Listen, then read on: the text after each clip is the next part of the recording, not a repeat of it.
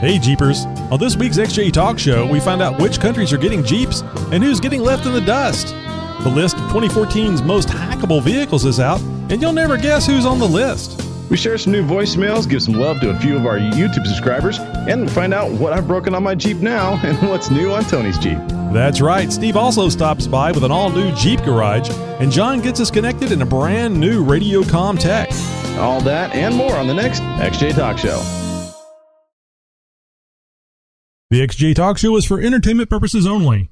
Any advice or information provided on this show should be verified by alternative sources prior to making any changes or modifications to your vehicle. We are not experts, just people that enjoy the Jeep hobby and don't mind talking endlessly about it. P.S. We love you.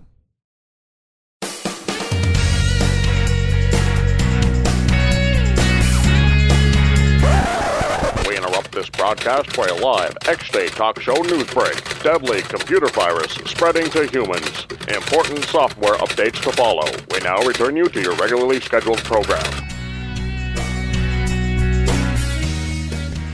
Hey, stud. It's time for the XJ Talk Show. Now, here's my two favorite boys. Tony and Josh.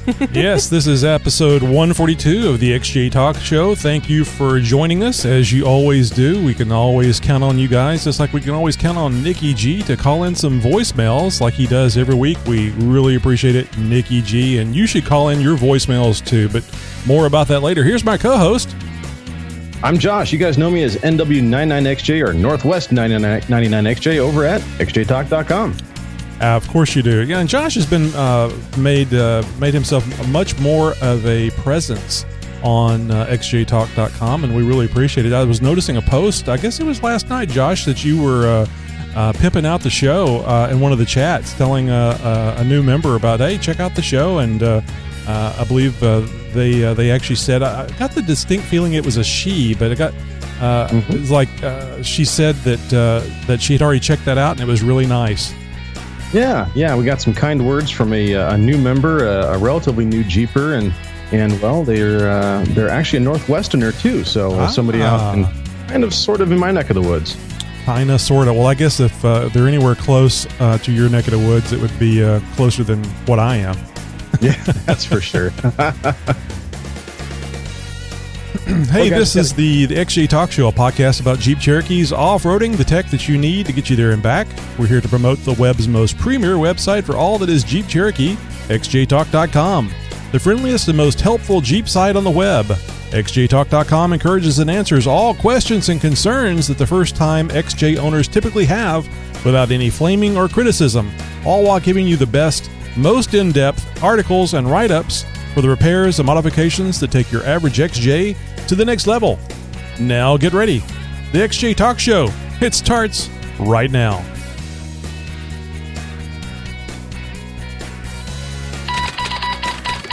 First week in Jeep. Brazil gets it. India, well, not so much. For the first time, Jeep will be launching its brand in India next year. However, plans to include the new Renegade model have been canceled. And I believe me, I've looked around for the reasons why, and I can't actually find anything. So it's kind of being kept under wraps as to why India is being kept out of the loop, as it were. Brazil, on the other hand, will be getting the 2015 Renegade, and it has already been spotted by keen observers ahead of the official reveal. Photos have leaked online showing it in the typical, oh my God, what the hell is that? Don't look at me, nothing to see here, camouflage. The vehicle will be officially shown off in Brazil during the upcoming Sao Paulo Auto Show and is expected to go on sale in March of 2015. The US and other Western countries will get it a little earlier in January. That's right, world. Once again, USA comes first. The Renegade is the smallest of all the Jeeps ever offered and is inspired by the infamous Dung Beetle or what Fiat Chrysler likes to call their new small wide 4x4 architecture. Or this is the really this is really just a car and we have no idea what we're doing platform as I like to call it. Designed in the United States by blind fourth graders in remedial art class and manufactured in Fiat by Italy or manufactured by Fiat in Italy using Chinese parts that were machined in Russia. The US SUV will uh, come in three engine and at least two transmission configurations because let's face it, if you're going to drive something that's barely a Jeep to begin with, why not confuse yourself and those around you further by getting to choose from an almost endless combination of drive drivetrain options? Starting with a six speed.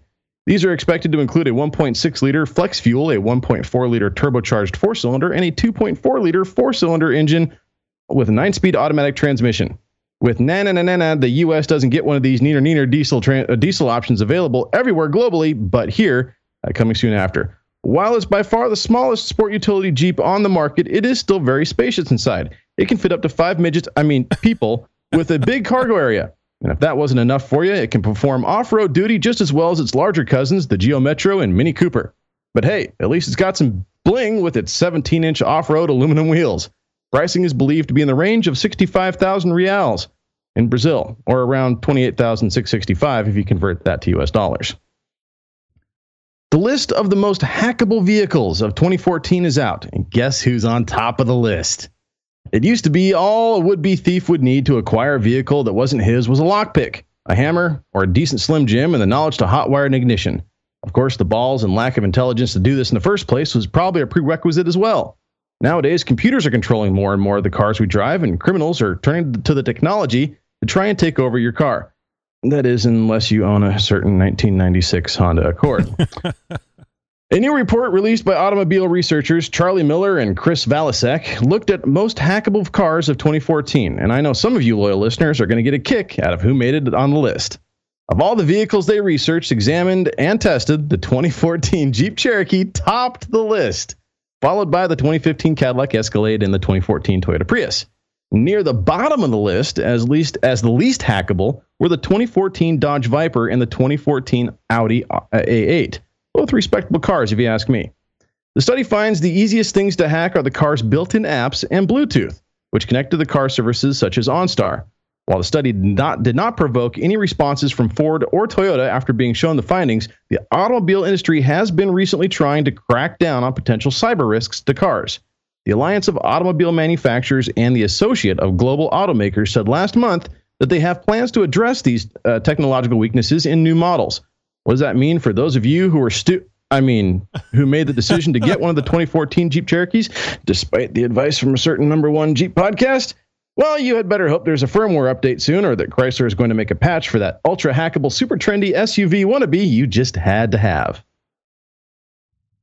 Hey, if you'd like to submit a story to be aired on This Week in Jeep, or if you have a response to any one of the stories here, please send an email to newstips at xjtalkshow.com. You know what I find most confusing uh, when your uh, when your uh, f- video feed freezes, your background continues to move. So, guys, we, we started having some problems with the, the the Josh's video freezing last night on the Tony and Josh show, and it's continued into tonight. So don't freak out when you see me moving and Josh and is striking a pose, so to speak. So this is some of the fun. Yeah, this is some of the fun. Don't don't ever make that face again. Yeah, uh, right. This is some of the fun that uh, we have here with uh, the live show that you could uh, join in with us every Thursday night, 10 p.m. Central Time on our YouTube channel. Uh, strangely enough, youtube.com slash xjtalk. So, uh, yeah, Josh, that's uh, that's some interesting stuff going on. Perhaps the they were only going to sell leather models uh, in India, and somebody. Oh, good point. somebody Very said, "Stop the presses." and you got to figure this out. Hold on, Plan stop, B. Stop the presses, and hey, give me a burger while you're doing that.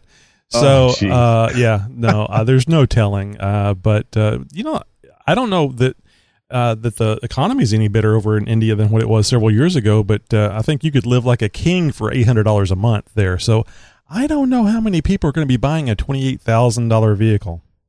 Yeah, I, I, I, especially if they they trying to sell like Grand Cherokees over there. I mean, who the heck is going to be able to afford one of those? And forget about anything SRT. Uh, that's not going to happen. So uh, I mean, geez, what are we left with here? Ch- Cherokees, Wranglers, and well, not Renegades. So I don't know what's going to happen with uh, with India's uh, new car market as far as Jeep is concerned. Nonetheless, I'm going to keep digging away at this and see if I can't get to the bottom of why India is uh, kind of getting swept under the oh, rug yeah. as far as deliveries go. Uh, because this is very curious, and I, I, really did look. I spent probably a good half hour tonight uh, researching, and all I can find is the announcement and no meat behind it. So, for whatever reasons are out there, it's really being kept under wraps as to why India is not going to be getting the Renegade. Strange stuff. So, we'll be looking forward to uh, hearing more about that in the future.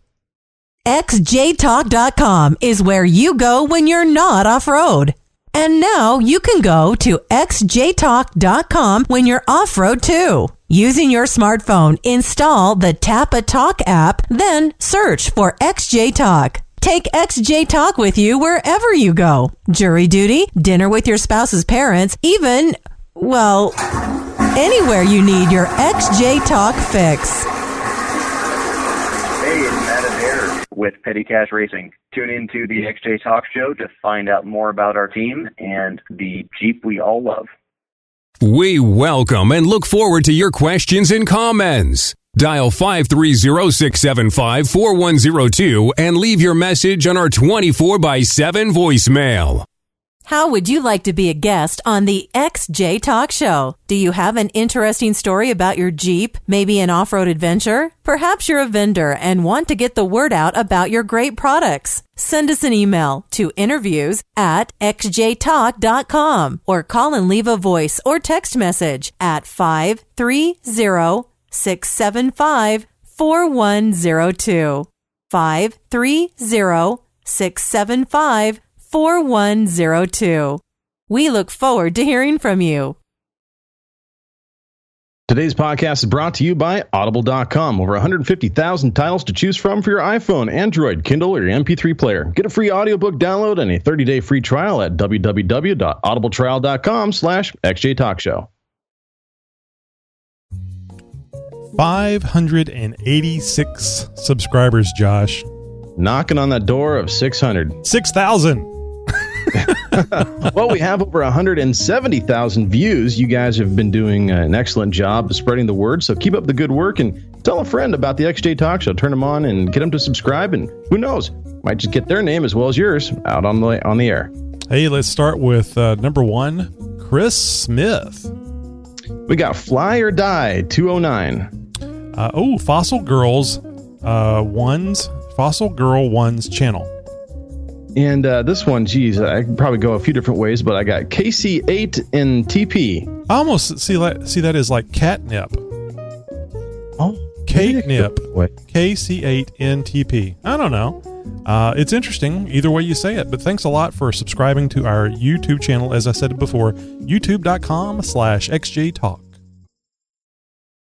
Well, well, like I said before, uh, I don't want to keep anybody waiting uh, or uh, waiting to the end for this, these Nikki G uh, voicemails. Uh, I just edited it and put it together. I haven't even listened to it, Josh, so it'll be new for me. I, am hoping there's not a tirade of expletives in the middle because I didn't bleep nothing. But you know, Nikki G hasn't done that yet. Now, now, no, now he's been a pretty good sport. Now, mark my words. Since he's hearing this, he's going to do that in some future. he's going to test you. Yeah, I know it. Yeah, just uh, every gonna, every word in the book, he's going to start cussing like a sailor the next time. And, uh, and I'm gonna and I'm gonna tell his wife, and then they'll straighten him out for the next time. Oh, oh, oh.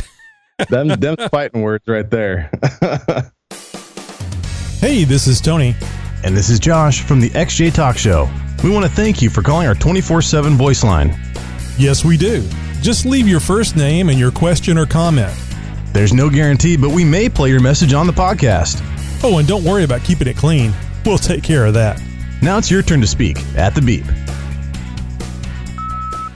Hey, this is Nikki G. I'm uh, running a little slow on the podcast this week.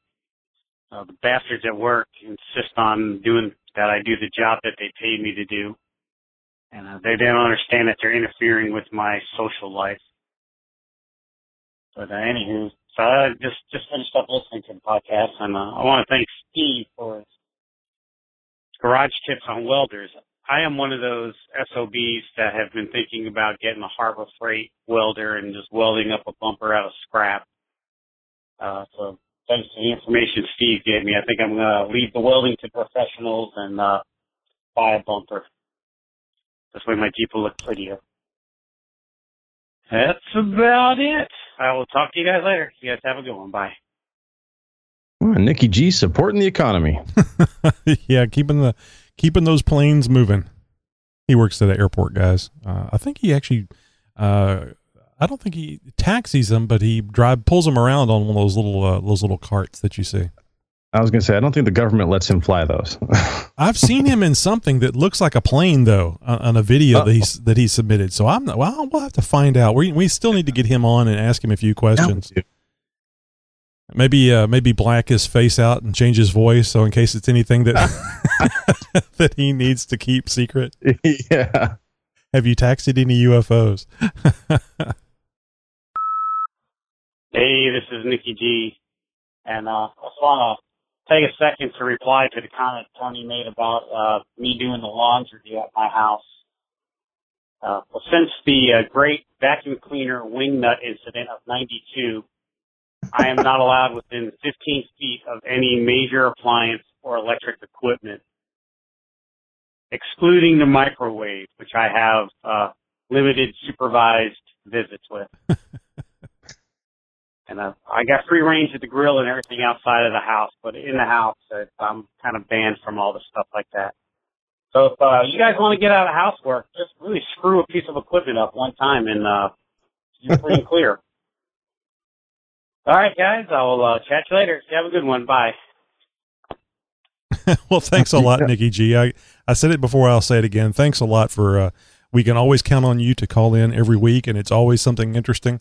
Uh, it's, uh, you know, it's, it's a, it's a trick to come up with something interesting to say every week. And, uh, I may be just, uh, just fooling myself that, uh, maybe I'm not thinking of something new to, to say every week. I'm just trying not to say, yes, yes, it's episode blah, blah, blah every time the show starts. See, I think I think it's interesting that that Tony uh, that uh, the Nicky's not allowed near the washer and dryer, but yet he can fire up the the flame, you know, the the, the grill, playing with fire and stuff like that. I think there's more uh, more risk for injury there, but uh, well, that's just me. Hey guys, if you'd like to call in and join in the fun like Nikki G did, you got to give us a call. Hit up our 24 seven voicemail line 267 507 whoops no i'm sorry 530-675-4102 that was giving out the live call-in number there. That number again is 530-675-4102 nobody's going to answer. It's a 24-7 voicemail line only Yeah, and speaking of the live call in line, we've got a really tight show tonight, so I did not open the conference call lines, but we we normally have those open, uh, and we'll uh, try to have those open for next week. So, Josh, sadly, uh, I mean, we've got a lot of great reviews already, so I guess I shouldn't think that it's uh, a horrible thing, but sadly, we don't have any uh, new reviews to uh, talk about from Stitcher or iTunes. Now, of course, we, we continue to have people on uh, XJ Talk and Facebook and uh, Twitter Yeah. make great compliments about the show. And uh, I don't know uh, if you've been on uh, Facebook recently, but we have just been getting friends requests like gangbusters. hey that's cool Yeah, I'll go and see that there's like a, a number two up there, and I'll click on it, and there'll be six friends requests. Um, oh wow yeah, I mean, just a whole. It almost fills up the the, the length of the page. So we want to really want to thank you guys for friending us on uh, on Facebook. Uh, always happy to um, uh, friend a new person and uh, make some smart ass comments on your posts. we'll be happy to to keep those coming as well. And uh, so guys, uh, really tell a friend and, and spread the word about the XJ Talk Show and, and of course XJTalk.com and of course XJ Talk over on Facebook. I had one guy uh, in chat the other day ask me if it was uh, Tony or Josh, and uh, he didn't know if we shared the account. And I said, "Indeed, indeed we do." But uh, you're talking to Tony, so uh, he uh, he The wanted to know, only. he wanted to know who he was talking with, so uh, he knew who who he was addressing, which I thought was pretty cool. Then cuss out and stalk later. No. nothing nothing but kind words. Uh, so That's cool. yeah, I really appreciate that. Wait, this part of the XJ Talk Show is brought to you by Audible.com. If you like podcasts, there's a good chance you're going to like audiobooks too, especially if you guys are busy like Tony and I. You don't have time to read those pesky books. Besides, reading a book in traffic is probably bad for your health. Audible.com has over 150,000 titles to choose from across any imaginable topic, from tech to sci fi, fiction to fantasy, and yes, they even got some Jeep stuff too. To get you started, the XJ Talk Show's got your hookup. Just go to go to audibletrial.com slash XJ Talk Show and instantly get one free title of your choice. That's right, anything you want for free. Now, who says you can't get something for nothing? That's audibletrial.com slash XJ Talk Show.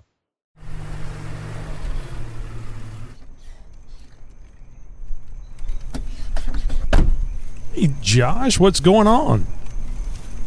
Oh, we got some good stuff to uh, share tonight around the campfire, Tony. Uh, a little something going on with my Jeep, and uh, I imagine you got something too.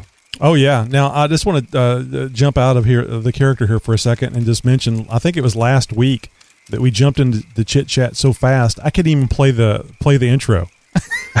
he just started talking, and I just kind of I, I moved the slider all the way down, started playing it, and just faded in like a professional would do. yeah, I, I heard it kind of creep did in you? there after a little bit, and I was like, "Oh, he did get to it. Hey, what do you know?" so I was Johnny on the spot this time, which I never understood what Johnny on the spot means, unless that has something to do with the bed and no, never mind. Anyway, I think that's uh, a little before both of our times, but uh, gotcha. would Johnny Appleseed would it be? Uh, oh, yeah, maybe. Well, you guys might remember uh, some recent carnage that I have suffered. I've yes. actually been suffering a lot of carnage here lately, but uh, no, actually, uh, my exhaust has uh, taken quite a toll uh, over the last couple wheeling trips, and I've got a nasty hole in my muffler.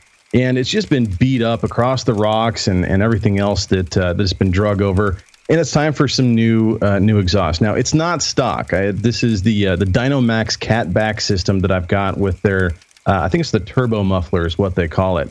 Uh, and it's a decent high flow design. It's by no means high performance, uh, but it's definitely better than stock. Uh, definitely breathes better than stock. And I'm going to give it a two thumbs up review, uh, especially for the price point. I, I got it uh, through Four Wheel Parts, I think. and at the time, there was a, a, rather handsome rebate offer that they were offering when I when I picked it up. So I ended up paying like only seventy five dollars for a full catback system. And you know that kind of deal you can't be beat, especially when it's brand new and it's held up very good over the last, geez, I don't know, six, seven years, something like that. Uh, and it's taken some abuse, and uh, but it only can take so much. And uh, and well, it's it's now at the end of its life cycle and, and needs to be replaced. Now I'll probably end up keeping the rest of the catback system, but just replacing the muffler itself. Uh, and I've been researching some options as far as which direction I'm going to go. Now, when I first got this, I hadn't really planned on doing all of the exhaust modifications that I've done to the rest of the system to make the Jeep breathe easier. Uh, obviously, I've got a have uh, got a, a, a, bored throttle body on the on the very near future. Um, I've had a custom downpipe made to, to eliminate the restrictor. I've got an aftermarket high flow cat in there. Uh, I've got a chip in it as well, so it's you know programmed a little bit better. And of course, the catback exhaust, it's aftermarket to breathe better as well.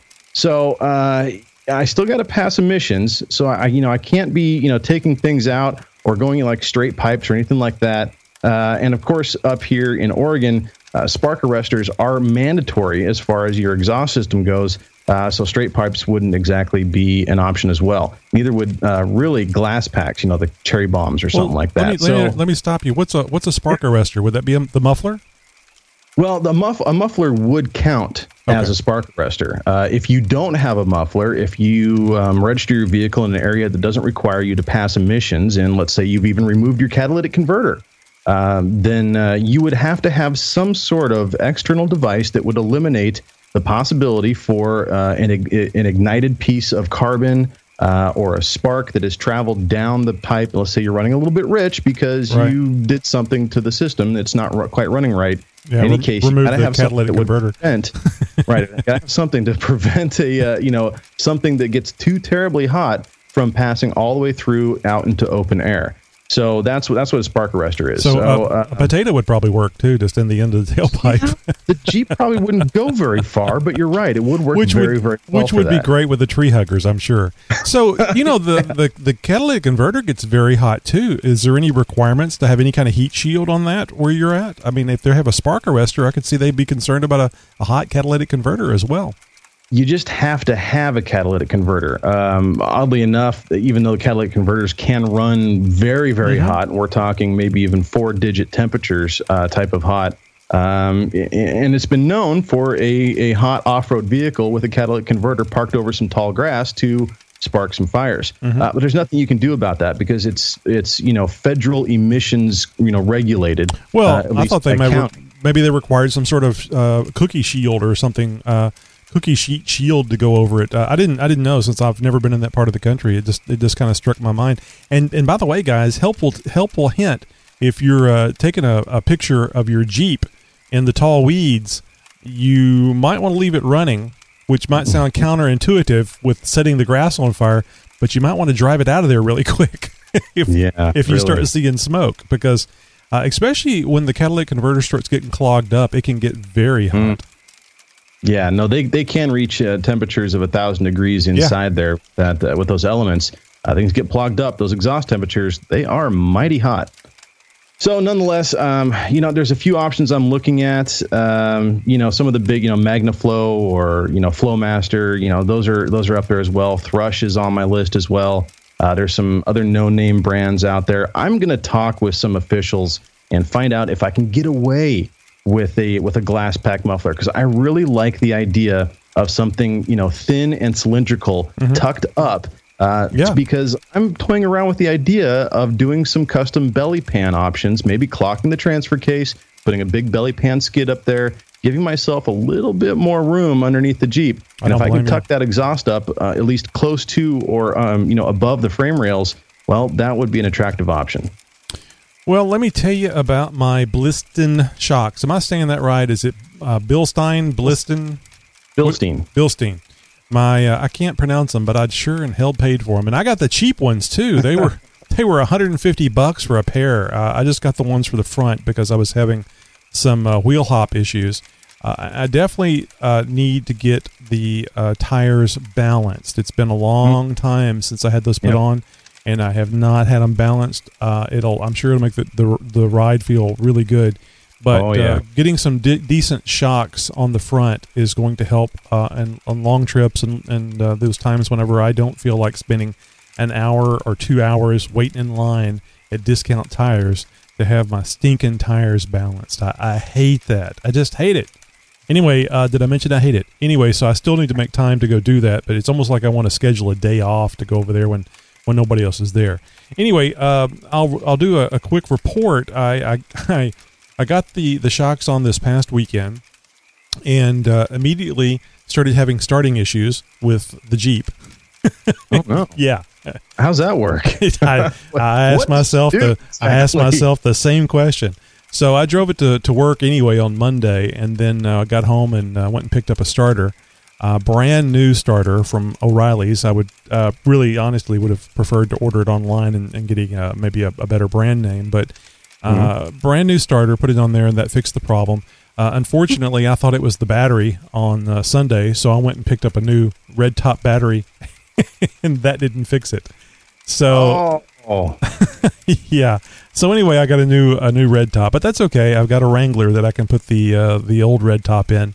Uh, Yeah, and, uh, repurpose. Very yeah, good. exactly. So, um, and uh, I don't know how much life uh, that one has in it, but uh, we'll use it until we until we need to replace it, and we'll put another red top in there.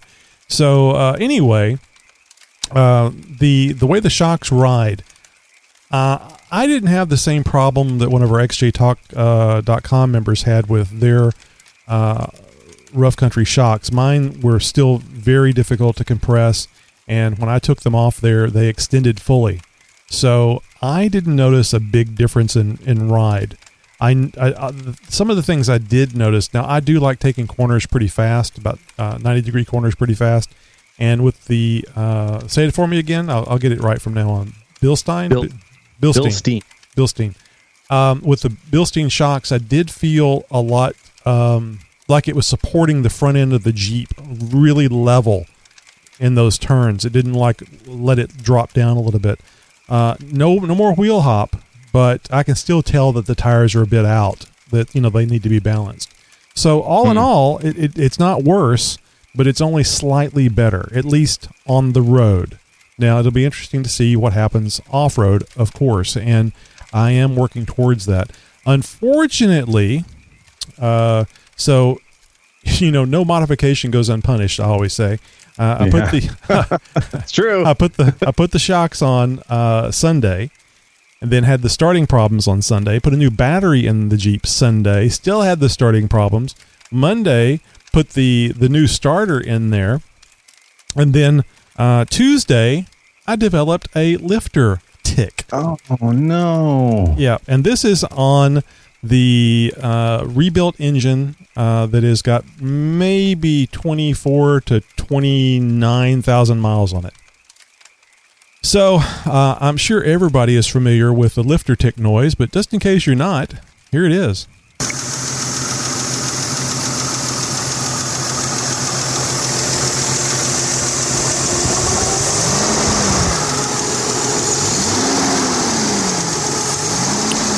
So I'm uh, I'm calling it the flutter because whenever I'm accelerating uh, up around anything above 2,000 RPM, I hear this fluttering noise. Now, uh, oh, I spoke. Are you sure? Let me let me interrupt for just Sure. a quick second, if I may. Uh, are you sure it's coming from the top end of the engine? yes. Okay, because oftentimes people have confused lifter tick and the and a cracked flywheel because they do sound a little similar. Yeah. No, this is this is coming from the engine, um, and uh, uh, the the flywheel, of course, is brand new, so it doesn't mean it can't crack. But I, I you know, it's got twenty four thousand miles on it as well, so I, I very much doubt that it's going to be that. And uh, no, I can hear it. And uh, uh, now I was talking to Matt, uh, the guy that uh, built the engine for me, and uh, he said I can actually shim it out. But before I do that, I'm going to try uh, running some uh, ATF uh, transmission fluid uh, in the oil for uh, 10 or 20 miles and then changing the oil. What is that supposed to do? Because I haven't haven't actually heard of that trick before. Clean out the crap. There's something Is that's, that right? there's, yeah, there's something that's keeping that, that lifter from pumping up. And Well, uh, that makes sense because if you ever opened up a transmission, they are sparkling clean. Now, obviously, a transmission doesn't have any uh, combustion going on in it, uh, and they're obviously not exposed to to the elements as far as you know the uh, dirty air or anything like that goes. Um, but I would I would say that that makes sense. Uh, the, ATF probably has a very very high detergent content in it. Yeah, and I'm not supposed to run it very long. He he actually su- suggested that I uh, uh, put some in, put a quart in, go to work and come home, which would be 40 mile round trip, and then change the oil. So it's Wow. not something that you want to do uh, many many miles.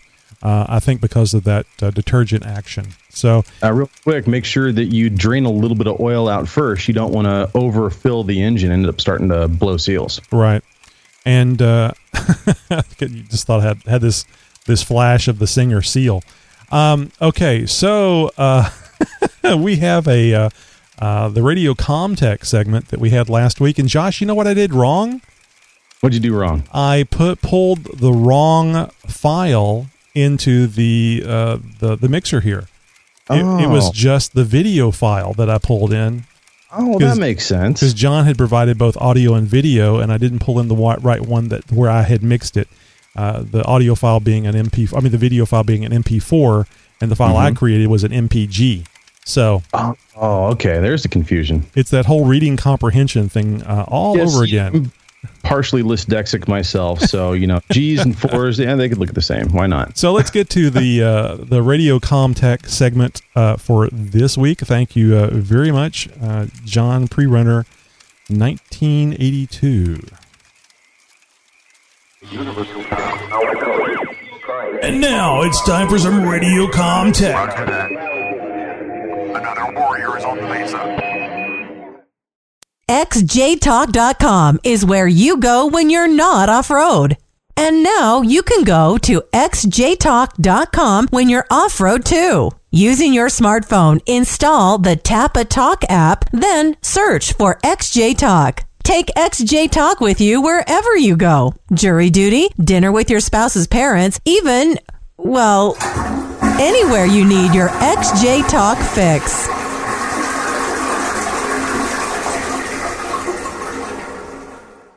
This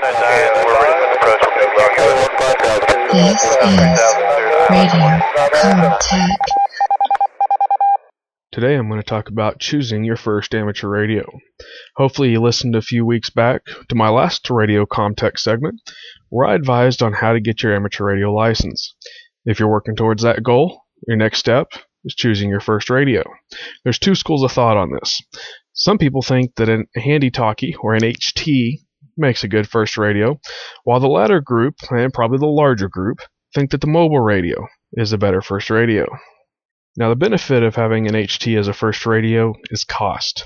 Even though some of the big three, the ICOM, Kenwood, and Yaesu, do have dual band HTs that cost more than a single band mobile, there are some Chinese radios that are almost dirt cheap.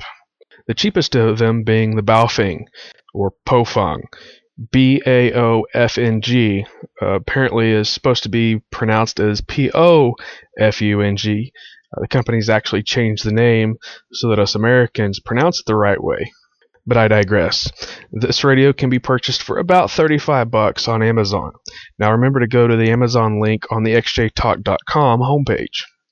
Now, one thing about an HT being your first radio, you have to understand the characteristics of the HT radio. With a stock rubber duck antenna, it's not going to perform to the best of its ability. A longer antenna definitely helps, and an external antenna mounted on the roof of your Jeep will help tremendously. Another issue with an HT is if you're actually using it as a handy talkie, your body and objects around it have a more of an impact on its performance. You could be having a great signal, step a foot to the left or the right, one direction or the other, and completely lose signal. It's just the nature of the HT radio. So if you're going to have one as your first radio, you have to understand how it performs. That's actually one of the reasons that most people don't think that an HT makes a good radio. Because for somebody new into the hobby, dealing with those characteristics can drive them away because it can be very frustrating. The HT can be mounted as a mobile radio, but realize it's only 5 watts.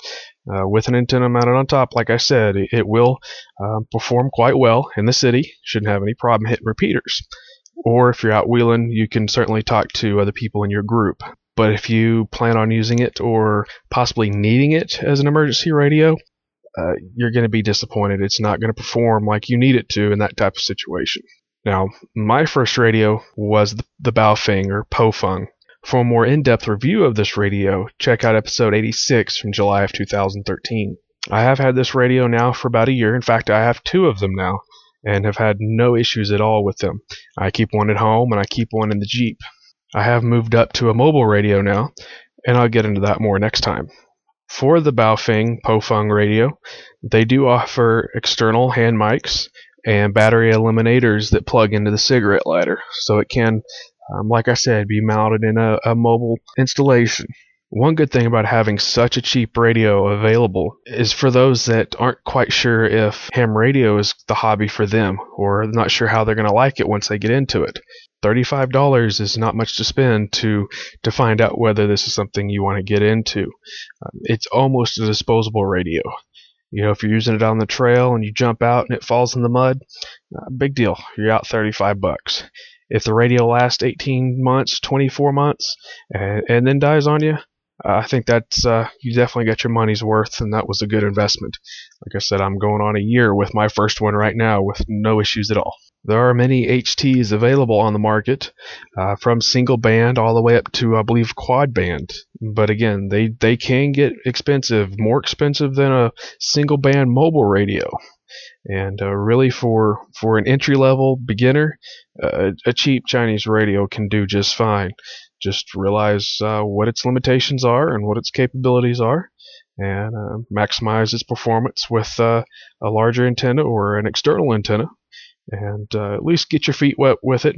But if you do enter in the ham radio hobby this way, plan on moving up to a mobile radio in the future. All right, that's it for this week. Next time, I'll be discussing mobile radios as your first radio. If you have a question or something you'd like for me to talk about on a future Radio Comtech segment, Shoot me an email at prerunner1982 at yahoo.com. This is John, prerunner1982, clear. Well, thanks a lot, John. Appreciate that. Now, I'll just mention real quick that uh, uh, my personal feeling about handhelds uh, is it is a blast, absolute blast, because uh, I used to have to work Saturdays when I was watching, uh, Josh and I have talked about it, watching Kung Fu Theater I'd have to go up and uh, do perform some backups or something back my very early days and with computers. And I would uh, take my handy talkie. At that time, it was an ICOM 2AT, and uh, it was an absolute wonderful thing to be able to sit there, walk around, uh, or sit there in the office while backups were running, and uh, listen to what was going on the local repeater there in, in Baytown, Texas, uh, and then jumping in and having conversations it was a, a wonderful little little thing, and uh, yeah, I did have problems uh, hitting the repeater. Uh, sometimes, with depending on where the location was, you got to keep in mind that you're approaching higher frequencies. I mean, it was uh, two meters. It's a VHF, so very high frequency. So metal and water in your body, all those things uh, come into uh, the factor of reflecting the signals uh, and sometimes canceling the signal out going to the repeater. So you may have to move the, the handy talkie just a, a fraction of uh, the two meters that it's uh, uh, designed for, and then you get a very clear signal. So you'd have to deal with that. But having that ability, and keep in mind, this was in the 80s. So it was uh, really long before the cell phones were very popular. So to have the ability to talk from anywhere you wanted to, uh, basically, to somebody else was a, a foreign concept. It, it works much better than a walkie talkie did from your very young days. yeah. And uh, John actually posted up here just uh, earlier today, in fact, a discussion on xjtalk.com uh, about an 8 watt version of that, uh, that Baofeng uh, Handy Talk. Just uh, go over to xjtalk.com, do a quick search for 8 watt HT. You guys can join in on the discussion. And now for a disclaimer Jeep Tips is for entertainment purposes only. If you choose to follow these tips, man up and take the responsibility for your own actions. If you cannot or you feel that working on your Jeep is beyond your abilities, seek the help or advice of a trained certified mechanic. Got a tip? We do. It's time for Jeep Tips. Okay, so now for our second installment of Jeep Garage. I am assuming now that you have listened to episode 140 and you have gone out and bought your welder You've bought your protective clothing. You've bought yourself a self-darkening hood and you are now saying to me, uh, this is getting expensive. well, good tools like these, if you're going to build your Jeep, will save you a lot of money in the end. Uh, before we're done here, I'm going to uh, go through building things like skid plates, uh, belly pans, frame stiffeners, and uh, even a $3,000 front three or four link suspension if you want. And uh, if you can build that $3,000 suspension for, say, uh, about 700 bucks, well, all I have to say is you can save a lot of money that way. So let's get started. You've got your equipment, and now you need to know how to weld. And before we do that, I need to go over some concepts on welding and uh, hopefully you're going to be able to remember these concepts as we go through this and I explain to you how to make a decent weld. Now, first off, I hope you bought that bottle of gas because it's going to make a big difference in what you're able to do with your MIG welder in the near future here. So as we uh, uh, get ready to weld, the first thing you have to do, you got to ground it. You actually have to ground whatever you're welding on because that electricity has to go from the gun through the wire into the piece of material and back to the welder. It's called completing the circuit and it's just something you have to do. So you've got to take that ground clamp and you've got to find a good place on that and make sure it's clean. If it's on a piece of uh, painted surface, you're going to try to strike an arc and guess what? It's not going to happen. So you got to have a good ground. So find some bare metal. If uh, you can't find a piece of bare metal, make one. Grind it off, sand it off, whatever you have to do. And uh, uh, sometimes that involves uh, on my particular Jeep, I just go ground to my favorite spot on my bumper, and it's good clear to the other end because of the way the bumper is attached. So you don't have to be right next to it as long as it's got a good flow, a good path of unresisted flow back to the welder. That's the important part. Okay. Now the first thing we need to go across, uh, go through here, and uh, that's a, a, term called puddle. Now everybody knows what a mud puddle is. It means it's got some mud in the bottom of it that's kind of will uh, flow around your tires, and if you're a good four wheeler like I know you all are now, uh, you know, mud puddles are fun. You go through there and uh, there's some soft, squishy stuff in the bottom. Well, a puddle of metal is no different. What it means is, is that there is a little spot of white hot, flowing, molten metal. And that's actually what makes the weld is that puddle. So just because we stick some rod on there or some wire that doesn't mean you made a weld. All that means is that you goobered a bunch of metal on there. And uh, that kind of a weld will fail. The kind of weld that really makes it a weld rather than say brazing or gluing or anything like that is that as we add material to this puddle, the puddle then forms a continuous metallic bond between both pieces and the metal that you've added. And that's what a weld is. So if all you've done is splatter some metal on top, all you really did was make a mess and it's not going to hold up.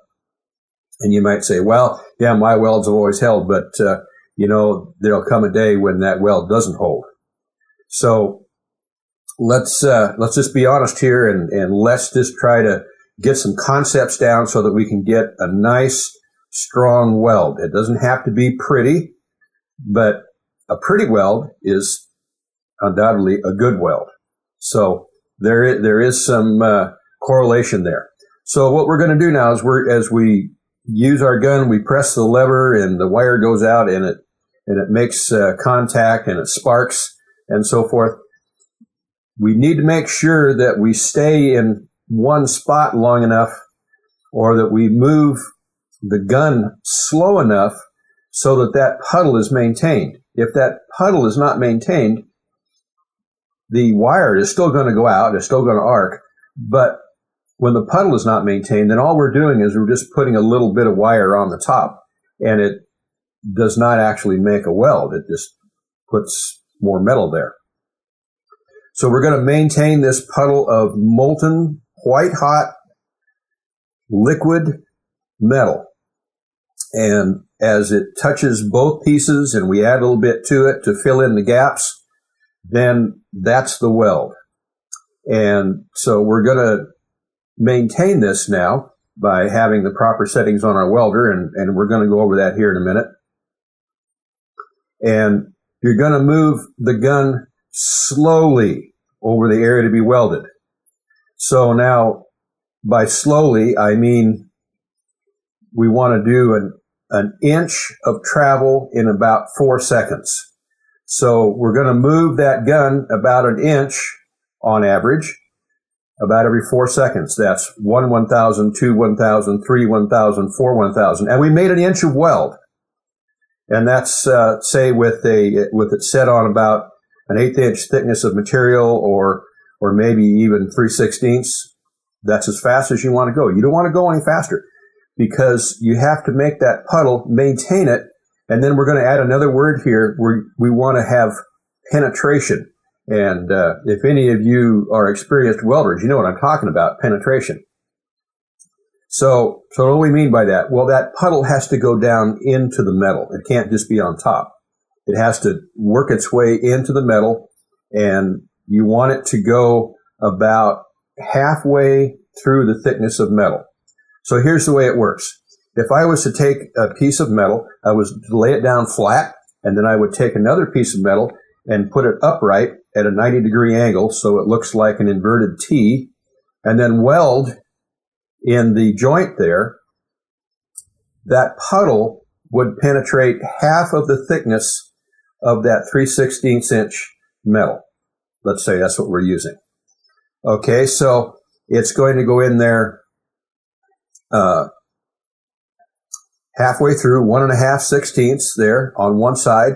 If we were to go around to the other side and weld it, and it goes halfway through there, and then slice it so that we go across the weld and take a look at it, we would see that there is no place there that has not been molten and become all one piece. So it would look like it was a piece of T iron, or it would look like it was half of an I beam, something like that. It would look like it was so like it was made that way in a steel mill someplace. That's what we want when we have our puddle and we get penetration. We want to go about half of the thickness of the metal.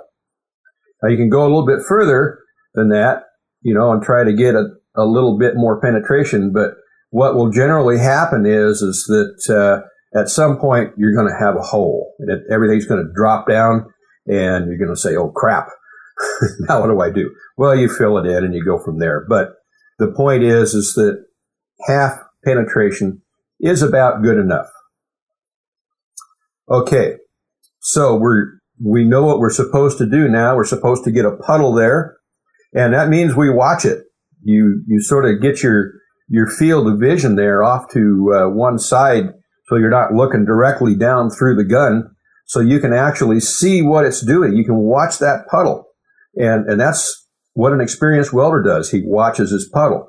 He does, he can't see anything else through his hood except that arc and the puddle. And his puddle is what determines how fast he goes or how slow he goes.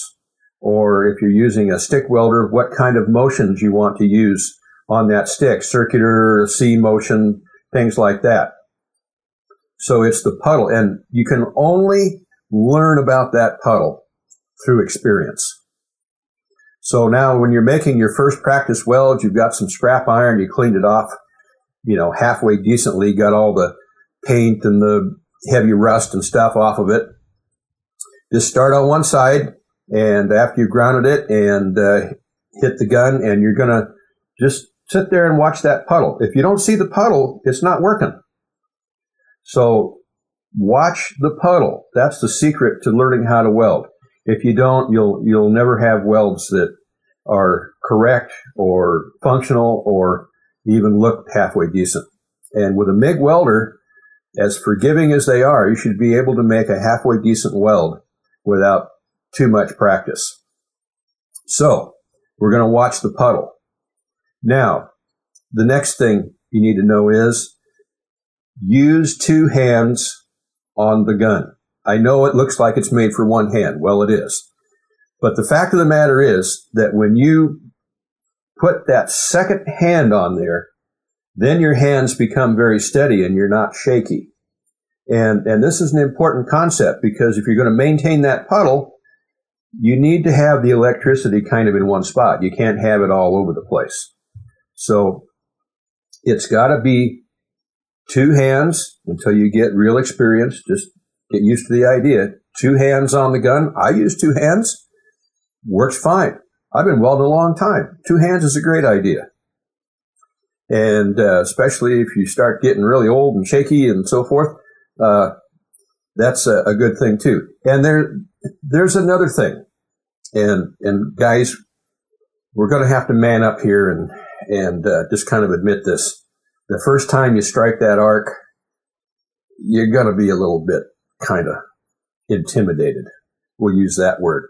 Uh, the fact of the matter is, we don't like electricity. None of us do.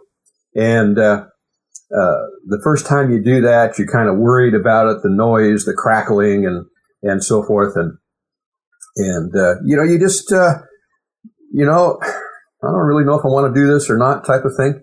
Well, it's just something you have to learn to get over with. Uh, it's kind of like fear of spiders and snakes and stuff like that.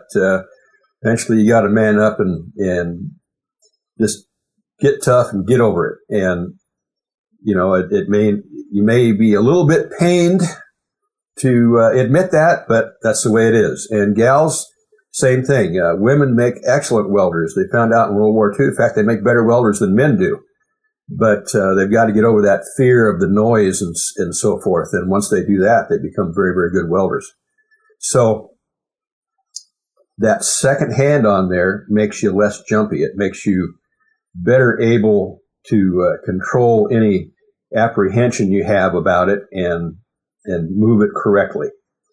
Now, how far away do we keep that gun? Because uh, this is really important. You can shoot that wire out there eight, ten feet if you want. Doesn't mean you can weld that way, but it'll go out there. It's nice and stiff, and uh, it'll kind of wind around things because it's got a little curve to it, but uh, uh, it'll stick out there a long ways. So how far do you want that gun? Well, here's the thing. You have to maintain a gas shield. That means there has to be nothing but that gas over the weld. Because if it's exposed to air, it'll start bubbling and, and it'll look like it's trying to boil from inside. And that's what that gas shield does. It keeps it from doing that because there's no oxygen in it. And uh, what is happening to cause that bubbling is that oxygen is getting to that hot metal and it wants to burn just like a lot of things want to burn in the presence of oxygen. So then it starts boiling. And so if you're using a flux core or a gas shield, either one, The whole idea is, is we keep that weld covered up until it gets down to cherry red. Once it gets to cherry red, it's fine. It'll, it'll be okay because then it, it's not liquid anymore. So as long as that weld is white hot, we have to have some kind of shield over it. So the gun is going to need to be about a half inch away from the metal surface. You get it about an inch away and that gas shield isn't going to be working for you. And if you get it down and you touch the surface of what you're welding, the lights go out. Now, fortunately, those the ends of those guns are made out of copper, and uh, copper does not stick to steel. Uh, just doesn't work. So the lights will go out. You take the gun back off, and you get the wire out there a little bit more, hit the trigger a little bit, and then put it back down and start in again. So keep the gun a half inch away, and by having both hands on there, again, that helps you do that. It helps you be able to see uh, what you're doing if you're just a little bit off the side, and also it helps you to keep it steady. So, gun a half an inch away. You want the wire pointed away from you. And what this does is that that wire uh, as it's coming out, it will actually push the weld and it'll start piling up the metal. And that's kind of a handy thing to do. So you want that wire pointed away from you, the gun a half inch away and both hands on it. And you want to move it at about an inch every four seconds. And if you maintain that, you'll make your first weld and uh, see how it goes from there. Now, as you make more and more of these welds, just make another weld beside it. You will uh, get the hang of this and you'll get more comfortable with it. And then you can try experimenting with different settings on your welders. Now, your, your smaller welders like this, they'll have settings for eighth inch, uh, uh, 3 sixteenths, steel, so forth and so on. Uh, those are okay to start with. Those are general settings. And so uh, go ahead and go with those. What you should be getting is that when you're welding, you're not getting just a bunch of crackling. Now, if you, at the lower settings, when you're welding really thin stuff, it's going to crackle. But by the time you get up to welding 3 sixteenths and with that setting, you should be getting more of a hiss and a frying bacon type of smell. And that means that you've got a nice balance between electricity and wire. Now, if you have too much electricity and not enough wire, what it'll do is it'll burn that wire right back up to the, the tip, and sometimes it'll stick. And uh, then you, if you still have your finger on the trigger, you got to take your welder apart and uh, take all that bunched up wire out of it in front of the drive spool or behind the drive spool and so forth. And so run the the wire back through the gun, and uh, then you can start it again.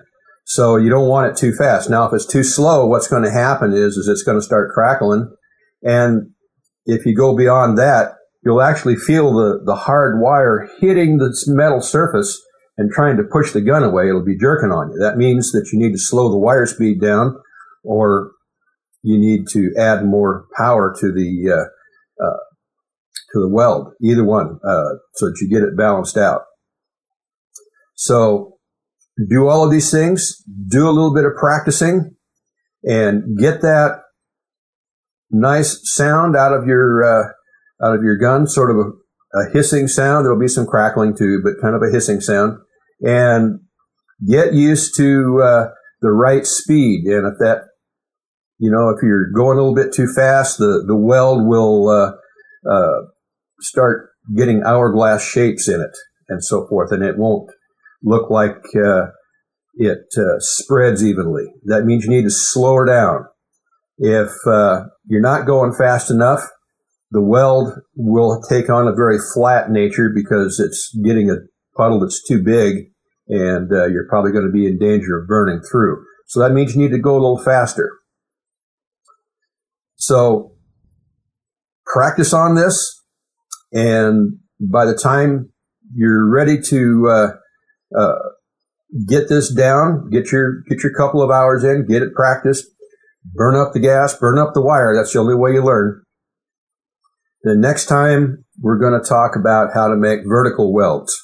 and uh, overhead welds with a wire feed. There's a trick to it, and uh, you're not going to be able to do it at all until you get these basic flat welds down. So good luck, guys and gals. We'll catch you next time. Hey, thanks a lot, Steve. Interesting stuff. I've been wanting to get a welder in my shop here for a while. You know, I've got a, one of those Harbor Freight welders. It's 240 volt. Uh, lucky for me, but I wish I had that gas, man. My welds are ugly. Well, you can add it uh, to it, right? Yeah, I sure can. It's just uh, something I haven't done. It's been uh, kind of a low priority because I don't do a whole lot of fab work uh, here. I've, I've, got buddies that got all the equipment that are uh, far more experienced and, well, higher end equipment than what I've got. But nonetheless, gee, Steve, a whole ton of really good advice there. A lot of great tech tips, even for the novice or beginner fabricator. You guys stay tuned to Jeep Garage. We'll be giving um, a lot more tips, and Steve's going to be giving us a lot more advice uh, during this segment, upcoming episodes. Yeah, we really appreciate it, Steve. Now, I just want to say thank you to Steve and John for jumping in there and being a part of the show. And uh, you can be a part of the show too. We love to have you on because it means less work for me and Josh and uh, less uh, rambling. Uh, you hear less rambling from Josh and I whenever people uh, jump in. So if that's not enough of a uh, a reason for you to be part of the show, I can't tell you what else would be. hey, speaking of friends of the show and stuff like that, check out Hidden Wounds XJ. Guys, go to hiddenwoundsxj.com and they even got a Facebook page. Friend them, pick up some of their stickers and T-shirts, help support their cause. They're doing some really good stuff, and those guys could definitely use the support. Yep, don't forget to join us every week, every Thursday, 10 p.m. Central Time at youtube.com slash xjtalk. We're on Facebook. We're on uh, the Twitter, as you kids call it. And uh, we're on Tumblr. Uh, I don't think we post a whole bunch of pictures there, but we are on Tumblr, so you can uh, check us out there. So uh, we'd like to see more of you and more of your Jeeps. Uh, whether or not you'd like to be on the show, show us on one of the social media sites. We still like looking. We're only human. We love looking at pictures. That's right. Make sure you guys are spreading the word. Tell a friend about the XJ Talk Show. And uh, guys, the entire show archive is available for your downloading pleasure for absolutely free over at xjtalkshow.com. You know, Josh, I'm going to have to go back and listen to Jeep Garage uh, Part 1 because I want to learn more about this welder he's talking about. I've been uh, holding out for a $1,000 MIG welder. That doesn't oh. include the bottle because that's what Mark over at Detours USA recommended to me. And Man, you know, maybe if I don't have to spend a thousand dollars, I might, I might actually do it. hey, the XJ Talk Show, saving you money. That's right. you guys have a great Jeep week. We'll see you next time.